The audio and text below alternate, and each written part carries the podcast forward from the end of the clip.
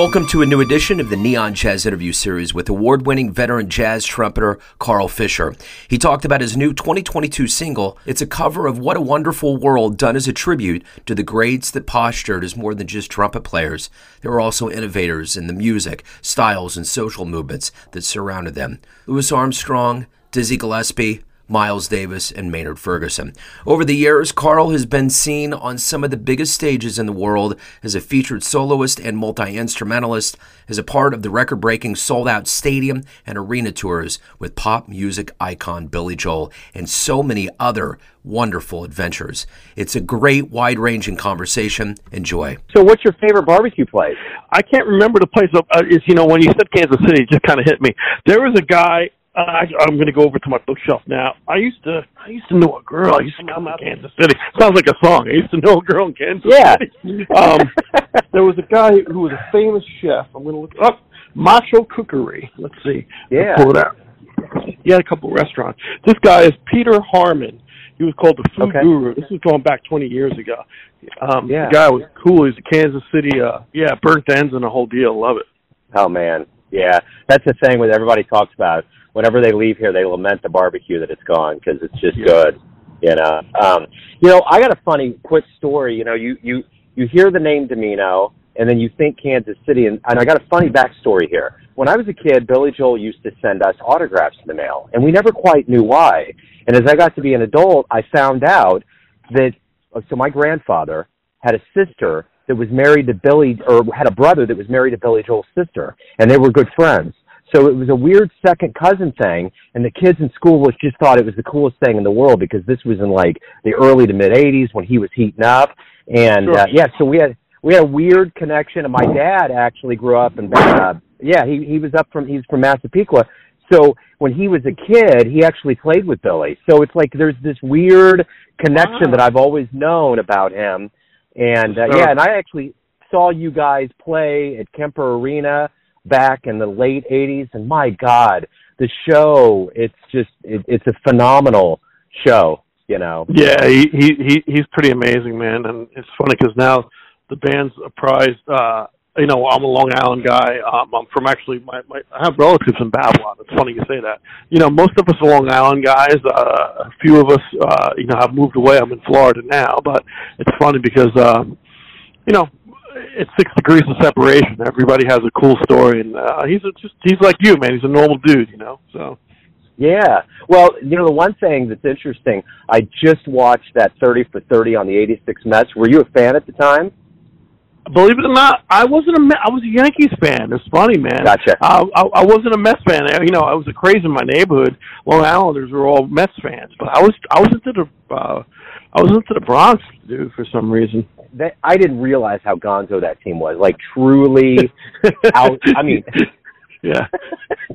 I That- mean, that it was perfect, perfect analogy, man. Gonzo's perfect Yeah. for that mess. I mean, they were talking about the plane ride after they beat the Astros to go to the World Series. They destroyed it, and they said that they all got the bill, and all of them were like, "No, we're not going to pay for it." But man, I mean, just the panache and just the debauchery that was going on. It was like a Motley Crue documentary. It was like, Oh, holy dude. shit! yeah, yeah, Joe. Now, so were you a Mets fan? Oh my God, yeah. In fact, it's weird because in '85 the Royals won, but I was a Mets fan because I had just gone up there to Long Island to my dad's place or Okay. my grandfather's place. So I just kind of got grandfathered into it. But whenever they, you know, really hit '86, I was like, "This is unbelievable." I was a big, you know, sports fan. So Sure. yeah, so I just kind of hopped on the wagon, and it was a good ride, man, for sure. But man, you and I will bullshit about this for weeks. It's just hysterical. So I don't know if you're aware of this. Um, me being a Bronx, uh, I was like I said, I was into the Bronx Bombers. But uh, I don't know if you're aware, but Billy closed and reopened Shea Stadium. So Oh, I actually was involved with that gig. Actually, the one platinum record I have hanging in my office is called Last Play at Shea, and we closed Wow. it. in, I want to say 2007 or 2008. I can't remember the year, but we, you know, we closed Shea Stadium down. And Billy, being a Long Island guy, he was a Mets fan. And still is a Mets fan. And I, I, Yeah. again, I'm a, I was a, I was a fucking Yankees fan. It's hysterical. So anyway, long story short, we're, you know, Billy has all these acts come. Um, Roger Daltrey of the Who. You know, McCartney did. McCartney opened Shea Stadium with the Beatles back in the '60s. Yeah, Um, yeah. So, man, I mean, it was like if you let watch this DVD, it's called Last Play at Shea, and it's exactly 100% right. I ended up hiring an extra, a bigger horn section, and a keyboard player. We hired a, a string section. Um, we wanted this big grandiose thing. Garth Brooks came. We had a whole bunch of guests. But the creme, creme de la creme was we were hoping that McCartney was going to come. We weren't sure. He was coming from London from another gig. So long story short, he landed uh, about 15 minutes before we went to Encores, and he had a motorcade from JFK Airport to to the backstage. So I'm just getting off. We just finished uh, the last tune. We're getting ready to go to Encores. I, I go down, uh, and there's Paul McCartney. He showed up. So you know, wow. not only did he open it, he closed it, and so that was it was pretty amazing, man. So that you know, the last play at Shea was, but uh, shit you not, I had a Yankees hat and pinstripes in my road case behind the stage. I didn't have enough balls to wear it. I didn't have enough balls to wear it, Joe. but you had but, you had to represent. You can't turn on your people like that. So you were representing. Exactly. Yeah, yeah. You know, you don't want to create a right.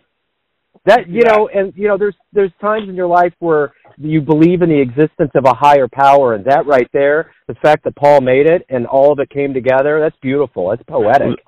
Yeah, it was amazing, and even the driver that drove him was the same driver that drove him to the stadium in the '60s. Oh, wow! Yeah, man, it's pretty amazing. There's a documentary on it.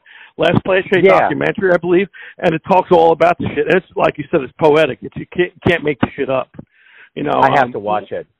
It's pretty yeah. amazing. There's a guy walking around. I have this big road case full of horns um, that come on and off the stage constantly. This guy's pacing the floor, and he's walking. He walks into my road case with my horns in it, and almost knocks one of the horns over in the case. I'm like, and it's this big dude. I'm like, can I help you, sir? Because you know it's a close backstage. I'm like, can I help you? He turns around. He goes, No, Carl. I'm sorry, man. I didn't mean to knock into your shit. It's Garth Brooks wearing a Mets jersey. Oh, I'm like, wow. and the guy was the coolest dude, and he knew every he knew everybody's name in the band, which I thought was totally unbelievable. And um, he said, I'm just really nervous. I said, dude, you're Garth Brooks. What the hell are you nervous for? He goes, right. he goes this is Billy Joel on his home turf. He goes, this is Billy Joel on his home turf. That's why I'm nervous. And he came, he he sang Shameless, which is like a country version uh, it's one of Billy's tunes, and he did a country version back in the day. Garth and was the number one hit for Garth. So he came off the stage, and I said, "You still nervous?" He goes, "No, I'm good now." So he was just a cool dude. Man. I could go on for hours about that night, but anyway, I'll shut up now. hey, no, amen, man. You know, when he he did when he did his farewell, he did like three weeks, two weeks, I think, sold out here in Kansas City. Man, it, you know, you find out real quick. You know, even if someone's famous, like how cool they are. Like I've always heard that Garth is like one of the nicest cats in the room. Like just straight up cool guy. Straight up. Billy, I've always gotten that feeling. I remember seeing behind the music on him, and he was just, you know, he was just the dude, man. And he was, yep. he was kind of like a lot of these guys that when they get big, they're like, God, my God, I'm just a guy playing music. But I always think about Billy as the piano man. He's the guy that would probably like to be in the bar doing his thing. In fact, one real quick story. I don't want to deviate too much. There's a local cool. cat named Joe Joe Cartwright. He's a piano player here. He's been doing it for years. And he told me a story when I interviewed him that Billy, after a show, came up and no one really knew that he was there, but he loved Joe and he sat there and it was kind of like the piano men were together. And he said that Billy was always cool and took care of him. So, hey, um, you know, you know, this explain to me. This is a great story because we were in Kansas City. This is going back about 14, 13 years ago. We were at the Four Seasons, and there was a jazz, a piano player playing at at the Four. It was either Four Seasons or the Ritz Carlton. I can't remember. We stayed there all the time, and sure as shit, Billy Billy calls the band. He goes, "Hey man, I'm going downstairs for uh, to hang out," and he ended up hanging out with this piano player and playing. That's it. It was Joe Cartwright, and it was probably at the Ritz because he played the there Ritz. all the time. And I remember, yeah, that was and I remember it. Joe was, telling me that story. Yeah. That, so and that was it. I was there for that. I remember that very well because now wow. check this out. At the Ritz Joe, I, yeah, Joe Cartwright, because I remember meeting him. He was a solid dude, man. Tell him I totally. said hello. And yeah. so now check this out. This is really freaky. The bellman at the Ritz Carlton is a trumpet player. Yeah. And I used oh, to play with Maynard Ferguson. I used to go through Kansas City. This guy was a Maynard Ferguson freak. So I check into the, you know, we've been through Kansas City multiple times. Every time I show up, and I became really good friends with this guy. And this guy was giving me his horn to play with Billy with Joe. And I was, I think I was drunk. And I didn't want no part of it. And I was just like, no, it's, you know, let Billy do his thing. But it's crazy, man. And then that same week, he took me to the Blue Room. Was that the place? Yeah, yeah, dude. Yeah, man. We hung out at the Blue Room. I did play at the Blue Room. So yeah, what a great city you have, man. Everybody's so cool. You know. Yeah, people love it here, man. I mean, it's like everybody kind of rotates back around. So yeah, I'm I'm glad you guys have great memories, and it seems like everybody that comes here, there's just kind of like you said, the six degrees, Long Island. There's just there's always this like world from Florida to New York. It's kind of the same Great. thing with Kansas City. Yeah, it's it's a it's a beautiful serendipitous thing. But yeah, man. Carl, it's great to catch up with you. And and and you know, I I think the thing that's interesting that's been haunting ob- obviously for two years is this whole pandemic thing. And for cats that are getting out with new music, hopefully we're going to start hitting some better times in 2022. What a wonderful world, wonderful single. You have a great ensemble going on here. Talk to me about this project. Oh, thanks, Joe, man. Yeah, no, it's uh, it's been a long time coming. It's been about almost three years, give or take, stuck in my head. This whole project with Ted Eye, which is called uh, Tribute to Evolutionary Trumpet Icons, um, and it actually happened on the road with Billy. Uh, you know, there's so many great trumpet players that are not only wonderful trumpet players, but added so much to just American jazz music. And you know, I could go. There's a there's a lot of them, but the four I picked was, you know, starting with the father of jazz, basically Louis Armstrong, um, and then you know jumping into the bebop thing, Dizzy Gillespie, um, which is a uh, you know another love a love affair I have with Dizzy as far as uh, also with pops. And then you know you talk about just totally changing the game, playing modal modal more melodicism is you know the birth of the cool of Miles Davis. You know, not only do these guys, you know, were great trumpet players, but their music changed the landscape of of what we call jazz, I believe. And then I, the fourth guy I picked, uh, there was about ten guys I picked, but uh, it was a symbolization uh, with my career. Um, was the late great Maynard Ferguson. I was with Maynard's band for over 12 years, and uh, Maynard had a, such an affinity for Pops, Miles, and, and Dizzy. He were he was great friends with all those guys, and even though Maynard wasn't, uh, I, I say a, a luminary as far as composition wise, when Maynard would play, uh, you just knew it was him, and he did so much for the music commercially. Also, going into uh, high schools and colleges and, and bringing bringing young people up. So I wanted to kind of uh, do a tribute to these gentlemen in my own way. I remember Maynard always saying to me when I was in his band and recording with him, he would always tell me, you know, uh, okay, now play like yourself. You know, don't don't try to play like me. Don't try to play like Dizzy. And that was one of the biggest lessons I learned from Maynard, and that kind of held true with this project that got stuck in my mind with Ted Eye. Um, was trying to, uh, you know, have uh, uh, one step forward uh, or two steps forward and one one step behind me in the past in, in honoring these guys. So it kind of worked out really well, and I was very lucky to uh, run into some old friends of mine here uh, when I moved back to Florida. A guitar player friend of mine who actually went to school with back in the day in in, in the 80s was here in town, and we kind of drummed up a relationship. And I ran into a drummer friend of mine that was a friend of a friend who I really dug playing with, and the, this bass player I played with about 25 years ago also. So having LaRue Nicholson on guitar uh, and Luis uh, Alicea on drums and Patrick Bedison on bass was a really nice foundation. We rehearsed for a long time, and I put these arrangements together um, and rehearsed them and played them before we even recorded them, just to kind of make sure I was doing it justice. So hopefully that explains a little of that, Joe. It certainly does, man. And you know, it's interesting, Maynard. Of all of the interviews that I've done, Maynard has launched billions of dreams on this planet. Like, there's so many people that are like, yeah, he came to my high school, he was here, I thought, and they're like, man, that guy was sheer power, just blows you away. And when you you hear that on the album too, he is like just gets just punches your eardrum, man. He he just had power. Yeah, yeah. Maynard was an anomaly because not only did he have power and intensity, he played. Uh, to me, he played a ballad like nobody could. He um, he had a side to him, a side of his playing that uh, a lot of people don't really recognize. If you listen to Maynard play ballads, it's something like of an opera singer and very po- poetic and, and and beautiful. And if you look listen to Maynard back in the day, there's uh, I'm sure you hear, heard these re- recordings. He did some recordings with Clifford Brown um, and Clark Terry um, playing bebop and he's hanging playing bebop. And Maynard would play some bebop that was just come out of the blue, and we'd be like, "Oh my god!" You know, it's just uh, first degree of separation because he was hanging with those guys back in the day. I mean, he told me multiple stories about playing Birdland uh, back in the in the fifties with the Birdland Dream Band with Maynard's band, uh, and his best friend was Miles Davis. And Miles had a small little band with John Coltrane and Cannonball Adderley, and so they wow. would swap sets. And so they'd open for each other. Miles would open one night, Maynard would open another night.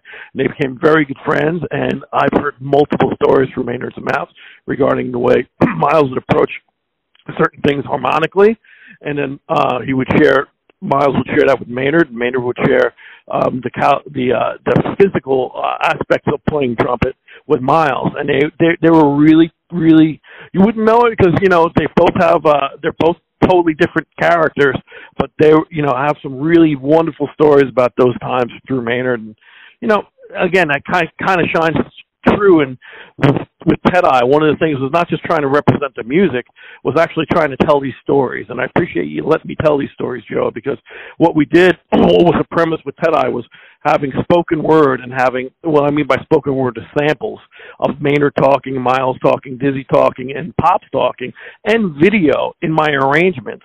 So my the arrangements we wrote for these for this project are are, are bookended uh, with either samples or video of these guys talking in the arrangements. Sometimes there's even interludes when we play live, uh, where we'll we'll be on a vamp and uh, we'll have the one of the artists come in and talk. Uh, you know, so again, that's it, it, it, it's a kind of a multimedia scheme is what Ted I uh, I want to do too because it's one thing playing the music, but man, these guys were just so pivotal in in, in this American art form. Um, again, and it's four guys that I, I took that were my upbringing, but you know, I'd be remiss to say, you know, you, we still have Freddie Hubbard. We have uh, the great, late great Freddie Hubbard. We have late great Woody Shaw. I, I could name, you know, 15 other trumpet players that I would talk about, and tenor players and piano players, and you know, but I had kind of had to be specific on who the guys I picked on this first recording.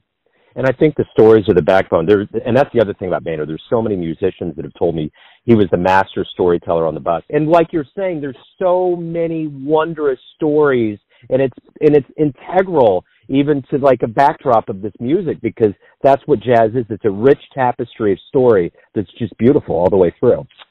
There you go, Joe. Hundred percent right. Yeah, I love it. So so, speaking of all these cats and legends and luminaries, your path began. You had a big bang moment. What was your flashpoint jazz? How did you fall in love with it? Wow, that's a very, uh, very good question and an interesting question because I don't think there was one time. I think uh, being very fortunate growing up in uh, a half hour from Manhattan, growing up in Long Island, the South Shore, of Long Island, and having a dad as a, uh, as a wonderful trumpet player uh, my dad was a wonderful, wonderful trumpet player in the 50s. He actually was a really, really busy freelance trumpet player in Manhattan, the local 802. And some of the guys he used to play with quite a bit was Machito and Tito Puente and the NBC Jack Paar show. He was a sub for the NBC Jack Paar show when it was in New York. And, and so he was very, very, you know, he was busy in the 50s. I'll just give you this backstory. You know, like I said, there's a lot of little stories. It wasn't one big bang theory, but my dad uh, auditioned for Maynard Ferguson's Dreamland, uh, Birdland Dream, Dream Band in the 50s, along with my uncle who was a piano player. They went to the audition, and my dad heard all these trumpet players playing unbelievably, and he, he just shook his head, and my uncle and him just left. They're like, man, these guys are dealing. We can't deal with this. Long story short, bands played in Birdland, my dad would go and have a drink after his sets. Became friendly with Maynard. So, you know, the reason I'm bringing this up is, you know, fast forward this story until, um, you know, uh, it's the mid mid to late 70s. I want to say 78, 79. I'm a young kid. I'm eight, nine years old. You know, uh, seven or eight years old. My dad's bringing me around to see Buddy Rich's band, the Count Basie band. You know, being close to Manhattan, my dad would bring me to all these all these great, great uh, gigs. You know, at that time, my dad wasn't playing full. He was playing club dates and stuff like that, but he had a day job because you know he had two kids and a house in Long Island, and he decided to take that path. But my dad's was still playing on weekends and playing a lot of club dates. Long story short, he's bringing me around and brought me to a couple Maynard concerts and Basie, and that was my upbringing. Um, and he had a band. He rehearsed in the basement. I had, you know, an open you know rehearsal studio in my basement, drums, piano, and I always just wanted to. You know, my first instrument was drums, uh, and that lasted about six weeks. I busted every drum head that was on the drum. You know, I always gravitated to grabbing his horn, and my dad was very adamant about not really trying to push it down my throat. And my whole life, I just wanted to idolize my dad. Well, fast forward at this, you know, so I'm playing trumpet now, and I'm, you know, he wouldn't even teach me in the beginning. He would, he gave me a trumpet teacher uh, because he didn't want to discourage me from the father son type of thing later on in, down the road, he was very instrumental in, in, in teaching me with uh, millions of tunes and, and ear training and just really just a lot of stuff that I think is very important now that a lot of educators don't do. However, where I'm getting with this is following Maynard Ferguson's band for years. Um, again, I really love Basie. I love Duke. I, I love the big band stuff, but I also like the small band stuff too. Uh, one of the first jazz teachers I had, again being from Long Island, was the a wonderful Cecil Bridgewater, who was in Max Roach's uh, uh, band for years. So I used to, uh, he was my jazz trumpet teacher. I used to go to the Blue Note and see Max Roach and Odean Pope and all these guys. It was just being an upbringing of being in, in New York was so great for me. And Maynard's road manager and Maynard would remember me whenever I'd come so my dad took a picture of him and Maynard in the 50s, and it was uh, with his first, my wife, my, my father's first wife, and he he cut my dad actually cut the picture of his first wife out the picture and showed it to Maynard, and actually gave it to me to show to Maynard. Maynard remembered my dad from back in the fifties, and so they became not really good friends, but they were, you know, they they remembered each other, and you know, they kind of developed a friendship. And throughout the years, man, I'd always come see Maynard and bring that picture, and he would remember my name. And the road manager at the time, who was uh was Maynard was with Maynard for years, remembered us. And I would think it's a culmination of just yeah, I know I'm kind of going around the block here ten times, but it was a culmination of just being uh having a great upbringing with my father and mom, very supportive. Being in a city where I just had so many great musicians and having the visibility to go see them and the story with my dad with Maynard in the fifties was just you can't make it up, you know. Oh no, absolutely not. Well, and I guess that leads me to how did things start for you professionally? How did all of the entire journey kind of begin in earnest for you? Wow, man, you got some serious questions, Joe. Um, yes. man, uh, and I'm talk, talking about me going around the block again. I, I'm, I'm, I'm not a very conventional guy. I've never been. So the Cliff Notes version, which is still going to be a long version, is I left high school early. I left when I was a junior. I went and got my GED. I, at that time, I, I I wasn't digging going to school, and I actually had multiple offers for great music schools to go, full scholarships, uh, you know, to go, and I just wasn't feeling it, man. So I just, you know, I went on a road. I, at 17, I, I decided I was going to go on a road uh, I was fortunate enough to go on the road with, believe it or not, a sh- uh, small stage circus out of Sarasota, Florida, and it was just Hammond B3 drums and myself. Um, and that was my first road experience. I was playing club gigs, even young as 17, you know, if I could get in, but I wouldn't call myself a professional. Um, I really think getting my GED and going on the road when I was 17 and being exposed to playing, you know, six shows a week actually eight shows a week in six days and traveling in the trailer was a eye-opening experience. I'm like, I don't know if I want to do this the rest of my life. So I really boned up on trying to play a lot of different musics well, not just jazz. Because as Maynard would say, you know, how many fourth trumpet players are there in a big band? A, there's not a lot of big bands around anymore. You have to play a lot of music, and you have to be able to play a lot of music well. And I noticed that playing um, playing playing with the circus. So short story short, long story short, got off the road with that, and I was my parents retired in Florida, and I was living in Florida. I did about four and a half, five years in Florida at that time in the late '80s, and in '90, I finally I was worth saving money trying to go back to New York because I knew that's where I wanted to be. Not not only was the music there, my friends were there, and you know, so I finally moved back up to New York and playing a lot of clubs, like everybody does, you know However, I didn't have the school situation. I, did, I didn't have the, uh, you know, the friendships of school. But what I really learned was I made every jam session. I played with every big band, reading band I could. I'd go to rock sessions at the China Club. I'd go uh, blues sessions. I would do as many things as I could, and I was very lucky. Uh, a friend of mine, a wonderful writer, composer, arranger, uh, Andy Farber, tenor player in Long Island, was friends with and was hanging with, and we were studying a whole bunch of scores Duke Ellington scores and stuff like that. And he, we were playing a lot together. He mentioned to me, he goes, "Hey, there's a big band getting together for, uh, Lincoln Center. I believe this was 19 the winter '91, I believe it was." He goes, uh, "David Berger's arranging a whole bunch of Duke Ellington stuff and getting the original arrangements from Duke, and it's going to be headed headed by Wynton Marsalis." He goes. Would you be interested? He goes, I heard there's a stage manager. There might be a production assistant thing happening. I don't know. Goes, but you know, you might want to make a call to this guy and see, you know, if you can get a gig. So long story short, I made a call to this guy, and this guy was the late great Andy Randazzo, who was a trombone player with Stan Kenton's band, and he was actually putting together the tour touring personnel for Lincoln Center, helping out. And so I had an interview with him. He goes, you know, what do you do? I said, well, I'm a trumpet player, but I really love Wynton. Lou Soloff was playing lead trumpet. Sir Roland Hanna was playing piano. Marcus Belgrave was playing second trumpet. Uh, Jerry Dodgion was playing alto saxophone. All these guys I was big, big fans of. I said, he goes, well, what do you know about setting up a stage? I'm like, absolutely nothing, but I'll learn. So anyway, long story short, I, I went out for three days. They had a three-day little uh, one-off tour. We went out. The first day, I remember the band sound checked, and sound check didn't really go too well. But I had my horn, and the second day, sound check did not happen. And I remember uh, Wynton sound engineer um, Dave Robinson, who has been with Wynton for years, seeing my horn earlier that day. He goes, "Hey, you know, play the, get that horn out, play into these microphones for me for sound check." So I was playing into the microphones, and Wynton comes in, and he goes, "Oh, the, the kid can play." He sits at the piano and proceeds to give me a lesson for like an hour and a half. PBS was doing a special on Wynton at that time, so I'm like, talk about you know at the right place at the right time. Wynton really helped me out, gave me a lesson. Came off the road, they gave me the gig as production assistant, and I got a call um, during that hiatus. It was about a, uh, a month hiatus um, from Wynton's uh, from Wynton himself and and David Berger saying, "Hey, there's some fifth trumpet parts on some extended suites we're doing with the Duke Ellington stuff. Would you like to play fifth trumpet?"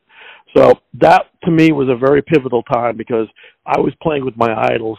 Jon Faddis was uh, Lou Soloff sub playing in the trumpet section, and these were all guys that I've you know followed around for years. I followed John around for years, and we had a little friendship. Same thing with Lou Soloff. Um, and that was my first real introduction to Wynton. And Wynton and I would hang. He was just so such a positive force. So I think that would that would if I had to pick one, I'd say that tour was the winter. Uh, I think it was the winter in '92 is when we went out uh, fully, or maybe it was the summer. I don't remember, but it was wonderful. Yeah, actually, it was the summer.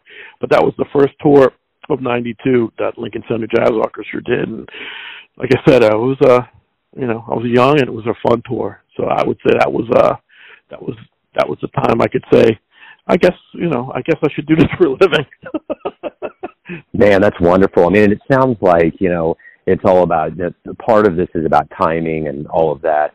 So my next question to you is, is that there would be so many people that would be just absolutely floored to get the chance to perform with someone like Billy Joel. How did that gig come about? Interesting. Um, yeah, I've been very blessed with gigs. I think just being visible and on the scene is very important, you know, and having the relationships with people. You know, I got the gig having relationships with Lincoln Center. I got the gig with having relationships with Maynard Ferguson. Same thing with Billy when when when that came around. I was actually on the road uh, with with Maynard Ferguson at the time, and I got a call uh, from some horn players in New York. Again, uh, he's actually on my first two records. John Scarpulla, tenor saxophone player, got a call from John saying, "Hey, uh, there is a Broadway show coming on Broadway called Moving Out. It's Billy Joel's music. Twyla Tharp is the choreographer, famous choreographer, and it's going to be up on Broadway. We already did previews in Chicago, and you know we have a trumpet player. The trumpet, you know, trumpet player was the wonderful Barry Danielian. The Barry Danielian was a great friend of mine, and uh, he was principal trumpet player at the time. But Barry needed a sub. My name came up, and how again I was on the road with Maynard Ferguson at the time. The girl I was with wanted me to come home and get to stay home, and I never considered playing Broadway before, nor did I want to. But I thought this was an opportunity because A, I was a fan of Billy Joel's music. B, I knew Billy Joel's music being a Long Islander. And C, uh, like I said, I wanted to get off the road. So I started subbing quite a bit for Barry Danielian on the show moving out. Like I said, I had uh, another friend of mine, trombone player, that was on uh, on that show, Kevin Osborne. And it was just a lot of Long Island morons like myself, and it just became it was a really fun band. And Barry Danielian left for another show, and they gave me principal chair on that gig. Throughout this whole time, Tommy Byrnes, who was Billy Joel's music director and guitarist, and still is Billy's guitarist, I became very friendly with, and you know he was he was on the show, on the Moving Out show. He pulls me aside one day and says, "Hey, um, you know, I know your principal here. The show was getting ready to close in 2005." He says, "Billy's going to rehearse. We're going to rehearsals." here in the next week or two, and we're going to rehearse, and we're going to start playing some obscure tunes. One of them is going to be Zanzibar, that the wonderful Freddie Hubbard has a wonderful solo on. He goes, "Would you be interested in showing up and making these rehearsals?" I said, "Absolutely. Tell me when and where." He goes, "I don't know when it's going to happen. We're going to be in rehearsal for a while. Just have Zanzibar under your under your you know fingers. Try to have that together." Um, mind you, I've just played three years of Billy Joel music on Broadway, so I felt like I had a good handle on his music. I thought I did. I get a call around 11 o'clock at night from Tommy saying, hey, yeah, tomorrow we're going to show up at the rehearsal studio. We're going to rehearse Zanzibar. He goes, I have to tell you, it's going to be a, it's not in the original key. It's going to be a half step away. So I had all this, you know, I did my homework uh, up until I heard it was in a different key. I was like, huh? Showed up the next day and, uh, you know, rehearsed and Billy got, we got done playing Zanzibar, Billy got up. Now, mind you, Billy remembered myself and Chuck Burgi. Um, Chuck Burgi is our drummer with Billy, and he was in rehearsal. He just started with Billy at that time too. He Chuck was also the moving out drummer. What Billy was amazing was Billy would show up at these moving out shows, and he remembered our names he's like, "Hey, Carl, how you doing?" How, you know, I was living in Freeport at the time. He's like, "How's Freeport going? You've been fishing? You know, I'm a big fishing guy, and I'm a big motorcycle. I, at that time, I was riding my motorcycles a lot. So we had the fishing, boating, and motorcycles in common. So we talk about that. So when I show up to rehearsal, we get done playing this tune, Zanzibar, and it went okay. He gets up off the piano and says, "Wow, we sound like grown-ups," and walks out.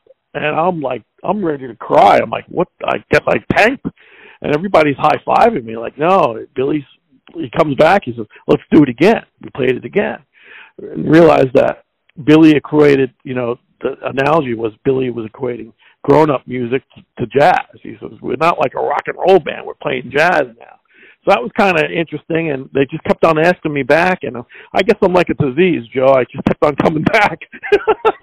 so that was how that happened. And originally, when I joined the uh, joined the tour, it was just supposed to be for 12 Gardens. Uh, first record we did, I did with Billy, was called 12 Gardens Live. And it was just going to be a 12 garden run and we were going to be done. It wasn't, it wasn't this big, uh, big, big drawn out tour, tour. But he just kept on selling out these concerts and, you know, they kept on asking me back, well, we're going to, we're going to play Florida or we're going to do, we're going to, we're going to go out to this. Would you be interested in doing it? I'm like, absolutely. Freaking Love it. So I was just it just really worked out throughout the years, and 16 years later, I'm uh, pinching myself, amazed that I'm still here, and we're having a great time, man. We really are. I'm very fortunate to be in this organization.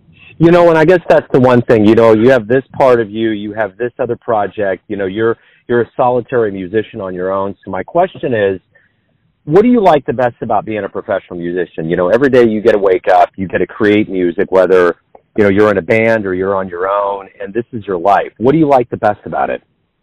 That nothing is con- it's i'm not punching a time card. Nothing is consistent meaning that one day i could be playing a lead trumpet chart for an r&b artist. The next day i could be playing tenor saxophone uh on moving out playing moving out in front of 20,000 people at Madison Square Garden. The next day I could be in a re- uh, rehearsal studio with Ted there's no two days that are the same. It's very fun because it keeps you on your toes and it keeps keeps you being creative and and and moving and grooving. It's uh you know, uh that's part of the things I didn't like about being a Broadway trumpet player, playing the same music day in, day out. You know, you become stagnated. A lot of Broadway guys I was playing with who were unbelievable musicians they would hit me to, hey man, let's go down to Bird uh, Birdland. Had a uh, Lew Anderson at that time. It was before the Birdland big band was started. Lew Anderson had uh he was a wonderful big band writer and had a big band in New York City.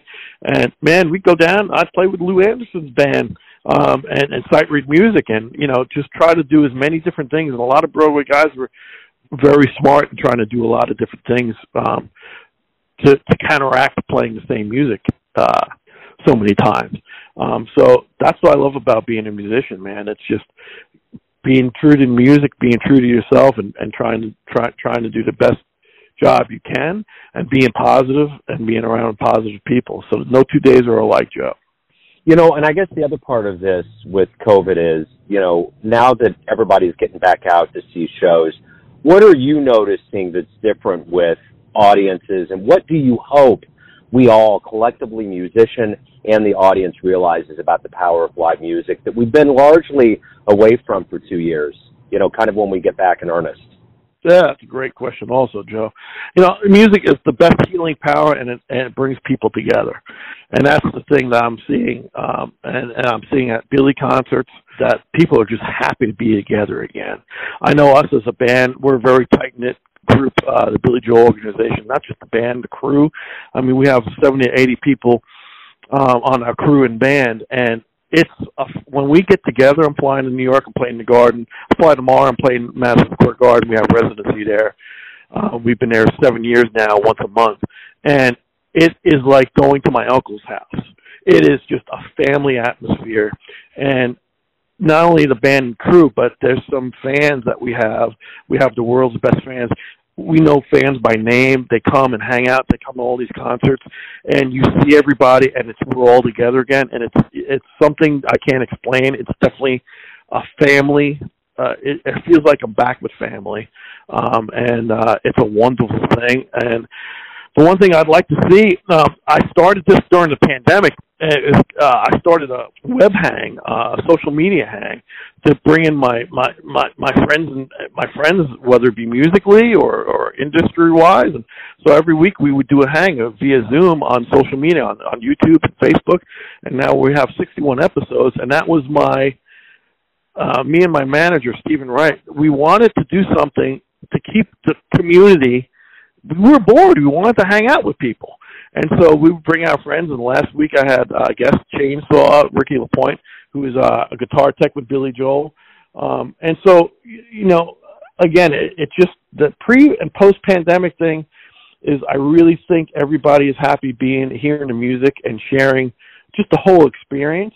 And I just hope that we can continue doing that and being safe. And, you know, uh, I'm really hoping now with Ted Eye and my four three other bands I have uh, that are not Billy. I have three other bands I have. Um, I'm hoping that it's going to open up for me uh, where I can start going out and playing and teaching. I love going to colleges and high schools and, and talking about what you and I are talking about right now. Just trying to have a sense of community and and share music and stories with everybody. Because without that, man, the world is a very dull place in my eyes.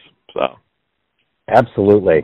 So it's all going to come down to this, Carl. I, I got one last question, and everyone has a perception of you your family, your friends, your fans. But you wake up, you live your life, you perceive who you are. Who do you think you are? I'm just a freaking dumb Long Island guy that plays trumpet, that likes to go fishing, and likes to tinker on boats and motorcycles. you know, Beautiful. I mean, um, you know, it's just very simple, man. You know, everybody has passions, and when I wake up in the morning, I'm very fortunate. I get to have, I get to get, you know, get to play music. I get to turn wrenches on things. I like going fishing. It's just uh, everybody does the same things. Follow your passions, and if you can follow your passions and make a living doing it, hey man, I'll I'll leave this quote with you, and it's one of my favorite quotes my dad ever said to me. You go try to make a living your whole life and, and provide for yourself and your family. My dad drove a garbage truck. In the morning, he got up and went to work. He'd get off his garbage truck, he'd take a nap, he'd take a shower, and he'd get dressed up in a suit and tie, and he would be whistling and would smile from ear to ear and put his trumpet around his back. He goes, Now I am going to play. Try to make a living when you go to play. He goes, Because anybody can work, but if you can make money going to play, no matter how you look at it, whether it be loving your job, if you're a basketball player or a musician or have pride in what you do and make do your passion. Um, and I've made a living going to play. I don't go to work. The work is the traveling. The playing is the play, and that's very, uh, very fortunate to have that. Man, that's beautiful. I love that, Carl.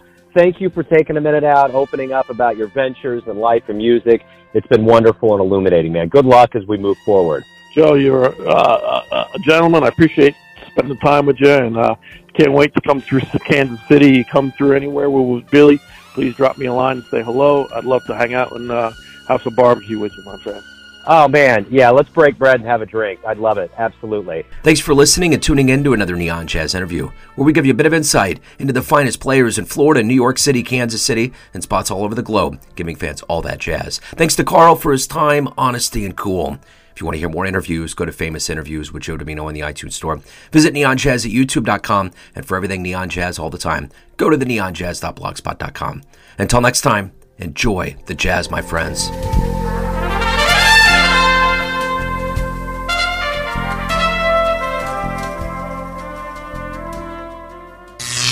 Neon Jazz.